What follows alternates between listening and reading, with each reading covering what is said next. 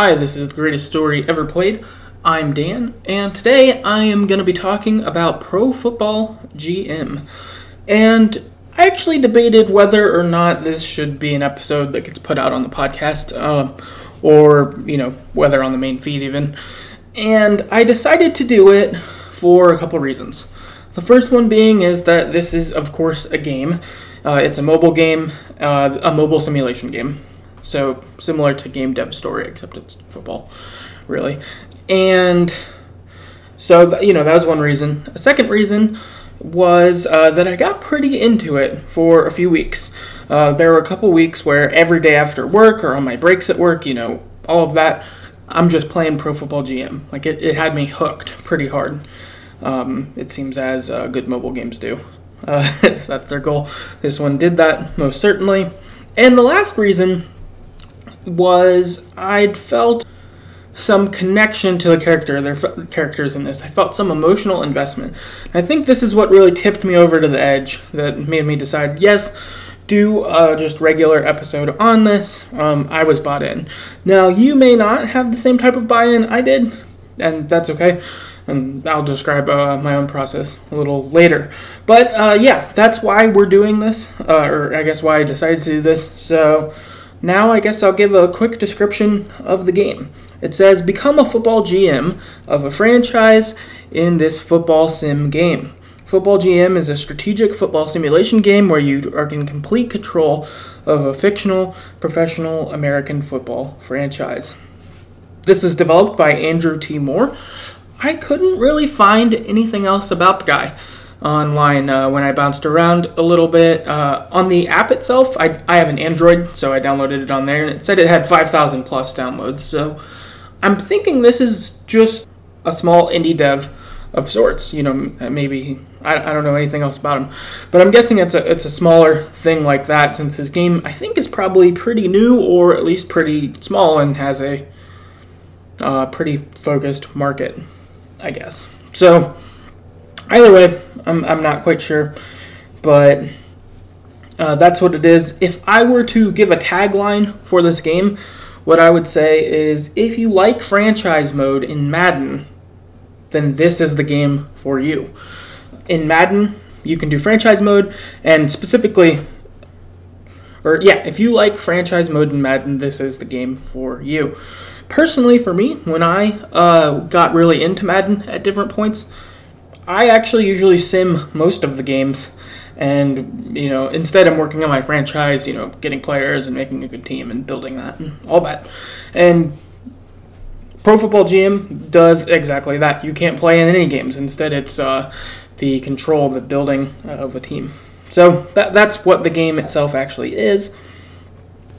I guess just heading in, if you don't know anything about football, if you um, you know aren't familiar with current teams or current players or anything like that, that's fine. That doesn't matter at all for this game. I, I think honestly, to be able to enjoy this game, you mostly would just have to have an interest in football, a desire to learn, um, because everything's fictional, so there aren't any real players that exist now. None of the teams are real.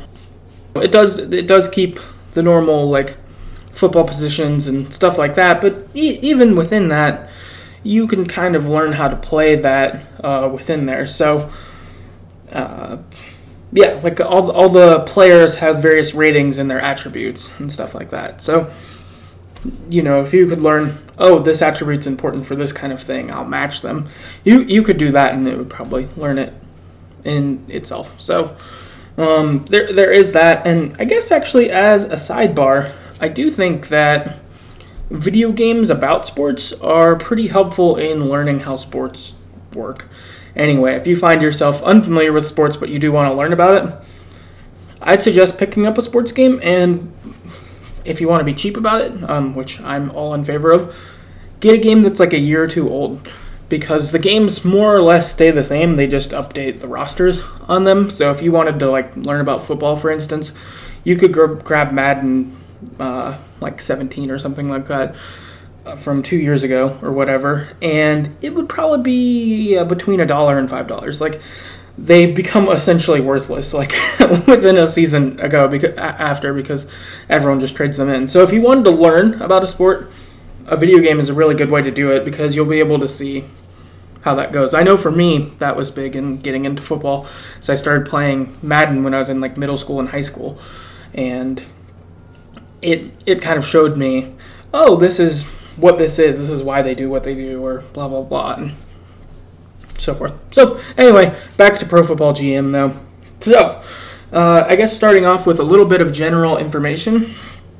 In uh, the game, you are in a fictional uh, football league that looks very similar to the NFL, but has differences. For instance, uh, one of the teams is called the Cleveland Eries, as opposed to the Cleveland Browns, or the Tampa Bay Whirlwinds instead of the Tampa Bay Buccaneers. So there, there are little um, things like that. Even the players um, ranked on the teams, they're not the same, but they look similar. For instance, the Browns have a good young defensive linemen in real life. The Cleveland Eries also do. Or, you know, things like that. So there are mild similarities, but honestly, everyone has different names and all that sort of stuff. Not enough to really keep with if you played more than a season. And playing a season is actually a rather fast process. So, next I will describe what a full season of this game looks like. First, what you do is you simulate your 17 regular season games. After the regular season, you have the playoffs, and there are four weeks of the playoffs, and you would simulate through those. Once the playoffs are over, you can look into the statistics column. You can like see how your players did. You can look uh, at the awards, so you can find out which people like made the All Pro team, which ones were who was the MVP, um, you know, stuff like that. So that's your actual season itself, and then the off season is next up. So the first thing that happens when uh, your football season, quote unquote, ends is you get to see your player progression. So your players from season one or from the season before, their ratings go up. So all players are rated, I, I think essentially maybe, I don't know, the worst player might be like a 10 or something like that. And then the maximum player could be like 110. So there's a, there's a pretty wide scale. And each player has a rating they have themselves, and then they have a potential rating in parentheses. So you might be a player who is a 60, and a 68 is your potential. So you're a 60 right now, you could be a 68. But then you end up with other ones who it's like they're a 50 right now, but their potential is an 85. So they have a lot of room to grow and improve. And so this improvement, though, happens at this one section. Everyone's bumped up and occasionally bumped down. Some of uh, the old players, as you're getting older, you obviously get less good. You're not as fast or whatever. So your stats can decrease. So player progression happens here. This is also where um, players will retire if they're either not skilled enough to play anymore or too old, whatever. So, player progression. Next up, what you have is the hiring of coaches section. So, you've got uh, four coaches you can hire. You've got your head coach, who is in charge of the whole team. You've got your offensive coordinator, who's in charge of the offense. You've got your defensive coordinator, who's in charge of the defense. And then your scout. And what your scout does is they scout for your draft. So uh, we'll talk about that in a little bit. But there's a draft, just like in real life, um, where you get to pick players, and your scout kind of your lens into the draft. So the better your scout is, the better you will be at picking players in the draft. And so, like, kind of knowing what you're getting into a little more, how to spot good potential and all that stuff. So, hire coaches. Next up, what you do is you re-sign your players. So these are players who are on your team and their contract has expired, and you can choose to say yes, I want to resign them for this amount of money, or no, I don't. And this part can get challenging because you have a hard cap. Um, I believe the cap was like 150 million or something like that, and so all of your players need to be on your team and exist under that amount of money.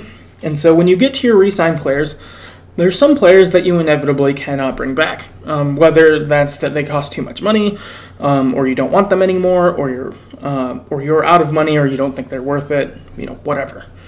Uh, so you have some decisions to make. Which of my guys do I want to keep? Which do I want to let go? Once you're done re-signing players, and moves to the next phase of the offseason, which is free agency.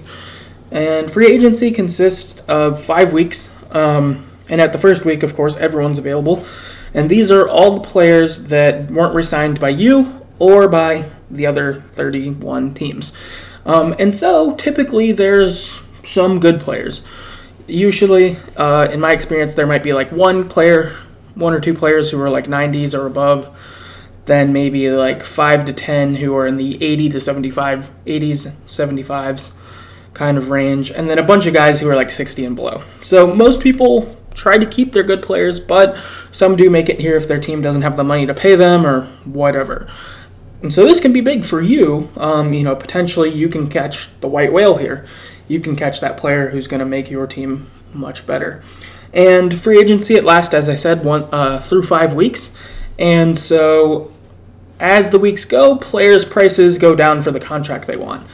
Um, you can't negotiate your contracts like you if they say we want one year for five million you can't say well what about one for four we you don't get any offering capabilities in the game you just get the one offer but if that character was asking, you know, one for five at week one, if they're still around there week five, they might be asking one for three or something like that. So you r- kind of run the risk. If you try to outweight someone, you might not get to, but on week six, week five, everyone's a little bit more discounted. So if you want a guy or here or there to help uh, fill some holes, that's not a bad way to do it.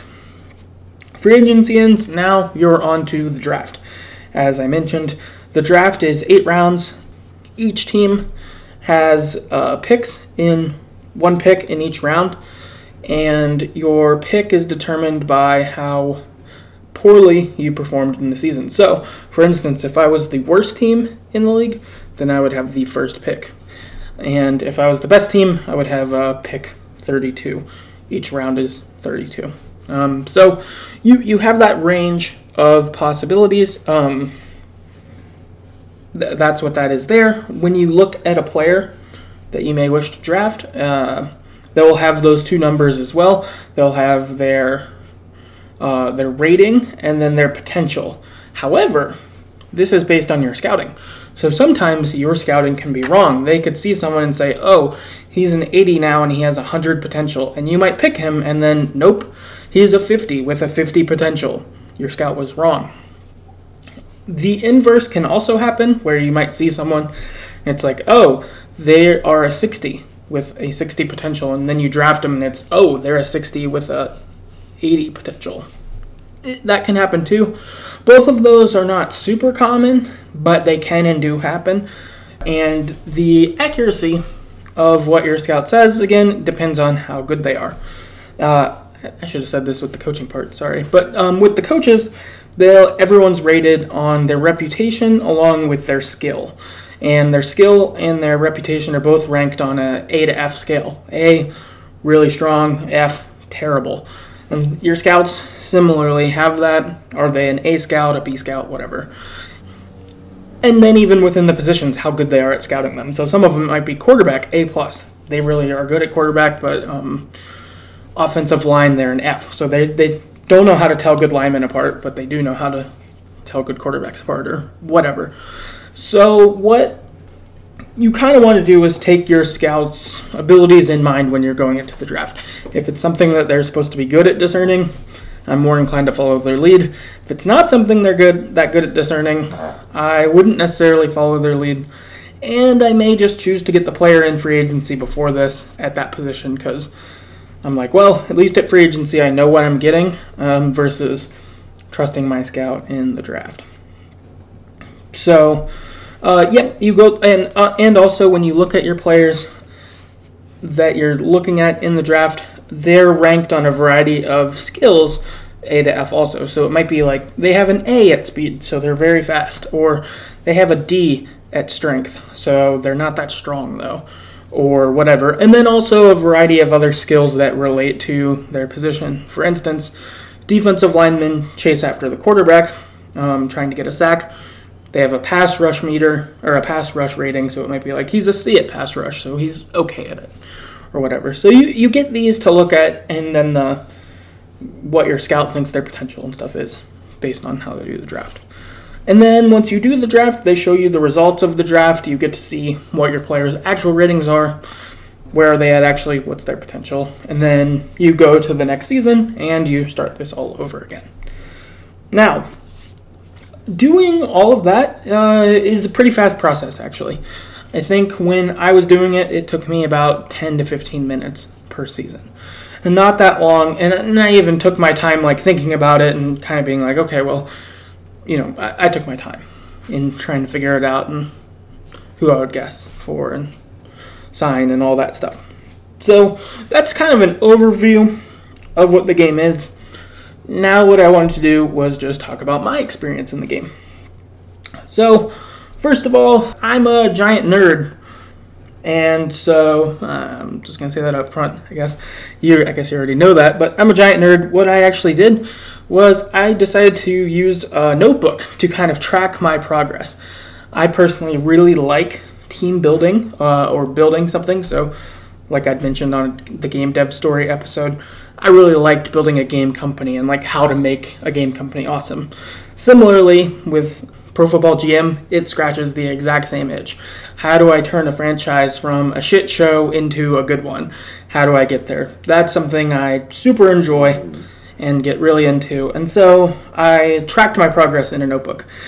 and so what what I actually would do is each um, I just use one page to kind of cut out uh, per season. And so what I do is write down like who my coaches are at the time, who were my first couple draft picks, um, who had uh, the most yards passing, who was the most yards rushing, who made the All Pro team, that sort of stuff. So I, I kind of just use that as a way to track what was going on.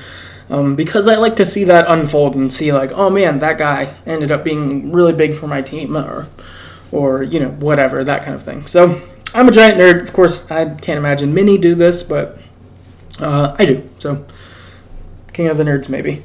What I did then is so I started off with Tampa Bay. Tampa Bay Whirlwinds as my team. I chose them uh, because they were a team that's not that talented, and so to kind of burn it to the ground and try to make it my own was fairly easy to do. So what I did was I took a couple of their best players uh, that were available and I traded them to other teams for their draft picks in the future. In, in the game, it actually allows you to trade for draft picks uh, three years out, even. So what I tried to do was get like a couple extra first round picks for the next couple years because okay, we're going to be shitty right now, but we'll get good. Uh, eventually, we'll build it there. These guys could potentially be a key part in that. That was kind of my thought process. So, my first coach, I hired a guy whose name was Ron Legree, and it didn't go well at all. Um, as I said, I blew the team up. And so I wasn't expecting a lot, but it was worse than I hoped for. The first year, didn't win any games, and then the next two years won five games and won six games. And I thought I felt like he was a good hire at the time, but uh, after three years of losing and being shitty, the team wasn't really improving too much, and also it had very low morale. So something uh, that's rated on your roster is you have your player's morale and you have their character. And that's both ranked 0 to 100. My team had a 0 on morale. So, I mean, you know, this guy couldn't get him to win at all. He had to be taken out. Um, everything had become too shitty. And your char- your players actually are ranked on their character one through or zero through 100. So if you have a zero, you're you have no character at all. That you're a problem, or whatever. And then you know if you have a hundred, then you're a Boy Scout or something. So uh, my team's character was sliding down, and the morale was at a zero, all time low. So I said, okay, I've got to blow this thing up and start over. My second coach was a guy named Muhammad Pollard, and this was a game changer. He was super successful he ended up winning six Super Bowls in 13 seasons. So, and every year making it to the playoffs, like even the first year right after, you know, uh, the shit show with the low morale, went like 10 and 6 and then lost a playoff game or something like that. But I mean, it was a complete turnaround. And when I hired him, one of the things I keyed in on was his morale was an A. And so I was like, okay, I need to find a guy who's motivating and hopefully he can get these bunch of idiots to start acting right. And in those couple years of losing, I had acquired more talent with my first round picks, but everyone was feeling bleh, you know, with the zero morale. So I had to bring in a motivator, and I did. And it was crazy. In uh, this 13 season stint, uh, I'm going through, you know, I'm adding players, players of mine are getting better, and I ended up in this time having six offensive coordinators, uh, including one guy who um, came back. But six offensive coordinators and six defensive coordinators get hired as head coaches for other teams. So I had my guys that I was hired, hired who were going to work on the offense, work on the defense, and they ended up getting hired by other teams because you know my team's good. They keep winning Super Bowls and stuff like that. So someone would say, "Okay, hey, we want you to be our head coach," and they'd take my assistants, and they'd have to get new ones, and then the new guys would get hired by other teams. It just kept going uh, which was crazy. Uh, just each year, or almost every year, like having to replace someone on my team's coaching staff, but then them getting uh, a promotion, getting a cool job. One guy I mentioned, his name was Carl Thomas. He was an O coordinator, offensive coordinator. He got hired by another team, but then uh, a few years later, when his replacement um, got promote, got hired as a head coach by another team, actually was ended up being able to bring him back as my offensive coordinator because I had a vacancy, and I think he'd since got fired from head coaching. So I brought him back, and that was fun. And then he actually got promoted again, went back out, and became a head coach somewhere else again. So that it was kind of cool, like just having these guys. And you know, as my notebook's going and I'm tracking it, I'm like, oh my gosh, these coaches are so good. If Muhammad Pollard was a real person, he's fucking awesome at uh, leading and coaching. You know, he wins a lot, but then his coaches are able to get jobs elsewhere and stuff kind of crazy. And this section of time was really fun. There were a lot of good players uh, that had come up and had come through and uh, you know made a lot of all pro teams and different things like that. That was a lot of fun. And then he finally retired. He decided, okay, I am done coaching. I've done enough. This was one of those key kind of um, emotional points for me is because he's gone, and I'm like, oh man, he's gone, and who do I replace him with? And I was looking, and there were a bunch of you know fresh coaches you could choose from who looked like good potential, but then there were a lot of my old boys uh, who had coached for me before who are available now, and I'm like, all right, uh, maybe I want to give it to one of my guys who's coached with me before. And I actually had a lot of inter- inner turmoil here because I'm like, all of you guys were successful for me, and I, I you know, I, I kind of wanted to be one of you. I ultimately decided on a guy whose name was Jason Campbell. He was one of my offensive coordinators at one point, uh, and he didn't do much. He actually ended up only lasting two seasons, and then he retired, which was very weird. He like uh, made the playoffs once and like lost a game, and then missed the playoffs the other time. Uh, and then he was like, oh, "I'm done," and he retired. Uh, and I had a lot of debate on whether I should hire him in the first place, but his um, skills were a little higher than some of my other former coaches, so I decided to go with him.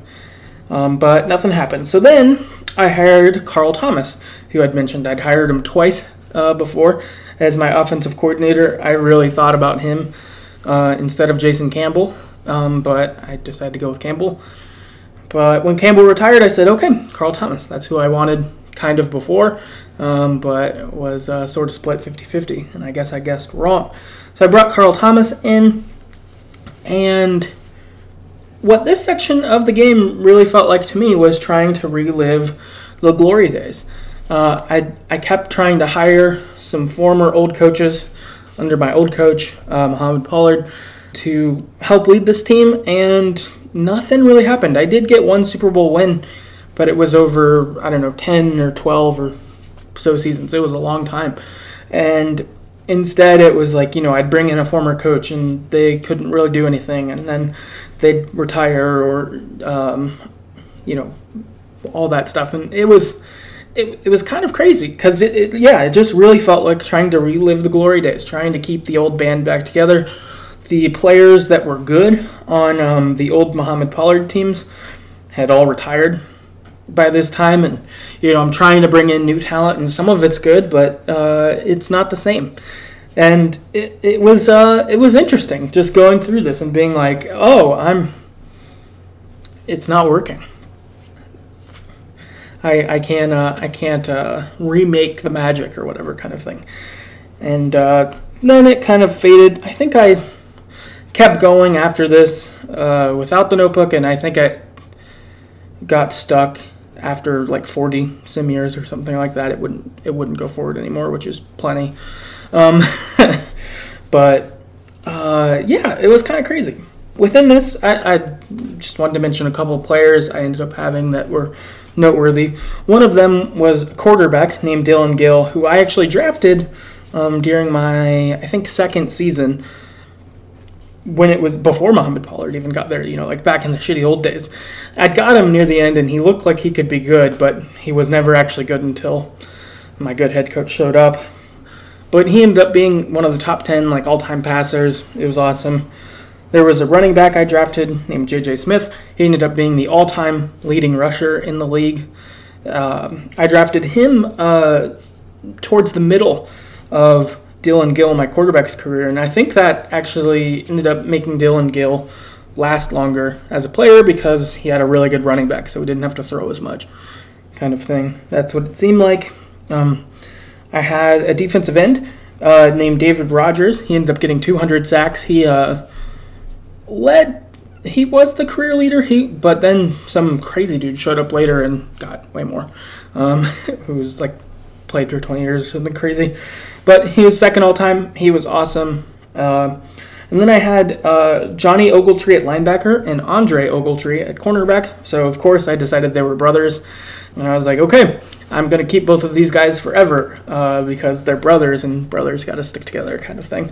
And then they actually ended up retiring the same season, uh, which felt like brothers again to me. It was like, okay, let's both hang up the cleats. That's what it sort of felt like yeah, so that that's um, that was some of my experience in in this too. There was a lot of turmoil as I was going through, you know, having those coaches' decisions, but I even had players, you know, that I'm like, oh, I picked you, and like, I think you're awesome, but I can't really afford you, so I've got to let you go, or I've got to prioritize you, and almost feeling an emotional connection to characters who are just names. You know, it's not like any of these characters that I've mentioned that I even got to play as them in a game or something like that.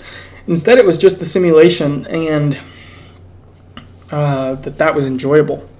I guess um, that I was bought in that hardcore. Uh, and again, I think that that is probably a bit of me being a nerd and getting attached to things like that. But I think that that kind of shows the power games can have in general, obviously. But even one like this, where it's a simulation game um, that you can grow attached to that. And I think I mentioned this on the game dev story one, but I grew attached to developers even if they weren't as good anymore. I didn't want to fire them because they were my first developers or whatever, like uh, that kind of thing. Um, so maybe maybe I just have a knack for getting attached to uh, fictional characters, uh, even if they don't don't show you a lot.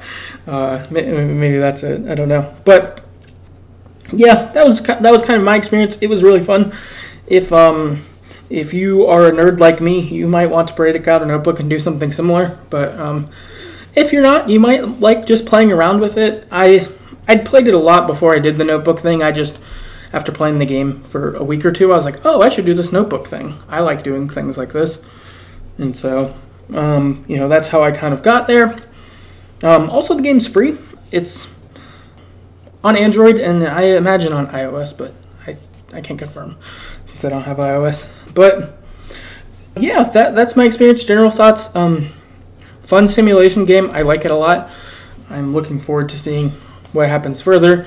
This is 100% uh, the kind of game for someone like me who I do like the franchise mode simulating on Madden, um, except that, you know, could take several hours. This one you can go through a season, you know, as I said, 10 15 minutes. It can be very quick, which is really nice. It makes for um, fun, enjoyable, kind of mind- mindless gaming in uh, that sense, but gives you that uh, kick or pull in with it. So, yeah, I guess all in all, that is Pro Football GM.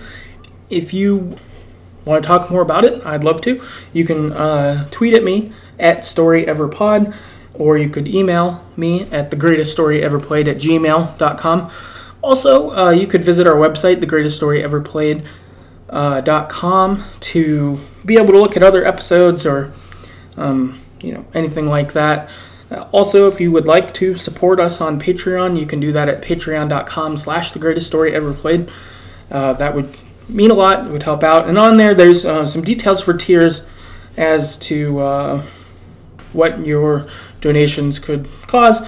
The main one being, though, is if you want to donate a dollar or more per month, that'll give you access to an exclusive Patreon episode that uh, comes out once a month, uh, only on Patreon. So, um, and those are generally speaking just gaming topic type things, um, that sort of deal. So, yeah, that, I guess that's that. And uh, yeah, see you next time. Thanks for hanging out.